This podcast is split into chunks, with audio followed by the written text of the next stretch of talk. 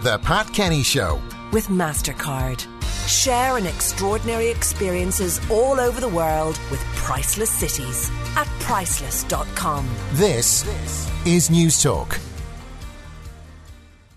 Now, Pete, uh, the vet uh, normally cycles into us from Bray. He's very fit. You know, he does triathlons and the like. Uh, this morning, he's had to take the car and as a result has had to come in conflict with Dublin traffic. Uh, but he is on the telephone. Pete, good morning. Good morning. traffic, crazy. It's, it's it's been stationary for the last half hour where I am. I don't know what's going ahead. I just miss my bicycle so much. Yeah, and uh, as we heard from Luke O'Neill a few minutes ago, being on the bike in the open air keeps you free from infection. well, that's another bonus. another bonus. Anyway, uh, we wanted to talk to you today, uh, besides answering our listeners' questions, about uh, dog orthodontics and why uh, dogs might need it. Yes, well, I had a, a case in this week which was typical, whereby the dog looked perfectly normal, a very healthy four month old dog, but one of the front canine teeth, you know, the big pointy ones, mm-hmm. one, the left one, the bottom, was actually deflected inwards, so it was pressing in to the dog's hard palate. So the dog could now, it could close its mouth, but when it closed its mouth, the tooth was pressing into the hard palate and it was causing a little ulceration. And, and that's, that's, we don't do orthodontics in dogs for looks. We don't worry about dogs having gappy teeth or dogs looking a little bit, um, I don't know, uh, somehow not quite perfect. That's not the thing. It's not cosmetic, it's functional. It's to make sure that the dog can eat uh, and be comfortable and not be in pain. Exactly. I mean, there are some cases that have been so severe where the canine tooth is pushed right up through the hard palate, so there's actually a hole now between the, the, the, the, mouth and the nasal cavity. And food then, when a dog eats, goes into the nasal cavity, and you get all sorts of complications. So that's just one example. But you also get dogs with overcrowded teeth, with extra teeth. Um, and and you get dogs that retain their deciduous teeth that that then causes deflection of of of, of teeth. So there's all sorts of ways that orthodontics needs to be used in dogs. Mm. I presume it is expensive though. It, at the top level, it's very expensive. So you can get the same sort of braces um, and um, plates that get uh, stuck on with acrylic and um, all sorts of complex things like this. You can even get to the level of cutting through bone and rearranging the whole shape of the jaw. But in most cases, simple approaches work, and that's what most vets around Ireland would use. So, for example, you might have a, a um, uh, extraction of deciduous teeth because they're not falling out by themselves. Or you might have, there's a very practical thing you could do called ball therapy, where you literally play with a dog with a special type of ball that when the dog presses its, its teeth around the ball, the teeth are pushed out slightly. So you, vets will actually prescribe regular ball therapy for a dog in order to straighten their teeth. Okay, well, ball therapy would be the cheapest uh, form of orth- orthodontic treatment. Now, uh, some of the texts we got, by the way, this is a massive praise for Pete the vet. This day, two weeks ago, I texted you regarding my tomcat, who's 17 years old, and asked Pete why he goes off every day to another room of the house and starts howling. Pete said it might be his blood pressure. Take him to the vet.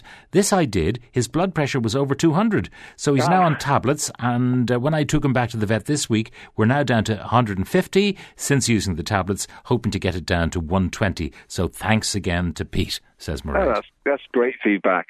Thank so you. that's good. It's good to know. Yeah, now, we've a lot of catty questions. Uh, I had to bring my cat to the vet the other day. He went crazy in the cat box in the car. He was scratching, whining, really getting upset. I have to bring him again this week. Uh, have you any suggestion as to keep him calm on the car journey? That's from Cormac. It's very difficult because it's just an unfamiliar stress for the cat. You can get stuff called Feliway, which is a kind of pheromone that you squirt into the cat's cat cage, and that then makes the cage seem more like home to the cat. But frankly, um, if a cat is that distressed, it's it's, it's almost impossible. And um, I, I, think you can talk to your vet about what else can be done. Um, sometimes sedatives can be used to make it make cats calmer, but there's unfortunately, it's part of the issue with with going to going to the vet for animals. Unfamiliar, they're never going to get used to it because they don't go often enough. And so they carry on being frightened of it. Mm. Uh, you know the way we talk about uh, using the kind of cage for dogs and leave it in, on the floor and let them go in and out and treat it as their home. I presume that doesn't yes, work with cats, that, or does that, it? No, that that will work. That's a long term, and that's not going to help this person for next week. Yeah. But in the long term, yes, for most cat owners, I think if you have a cat cage, then put it in the put it in the main living room where the cat is, so it becomes used to it as an object, and, and that way, at least that side of it. I mean, they're still going to be stressed by the by by traffic and by movement and so on, but at least that side of it won't be quite so bad. Uh, my male nine and a half year old cat has been diagnosed with FIV. I'm looking for ideas to boost his immune system. He's mostly an indoor cat, but has access to the outdoors. Um, yes, um, it's. I mean, I suppose it's a bit like ourselves, really. The immune system, it, it, it's like what Luke was talking about. Things like nutrition, rest, all of those things.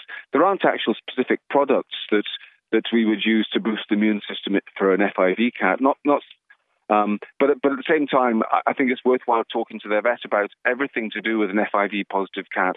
You would be concerned about an FIV positive cat being outside because they will spread.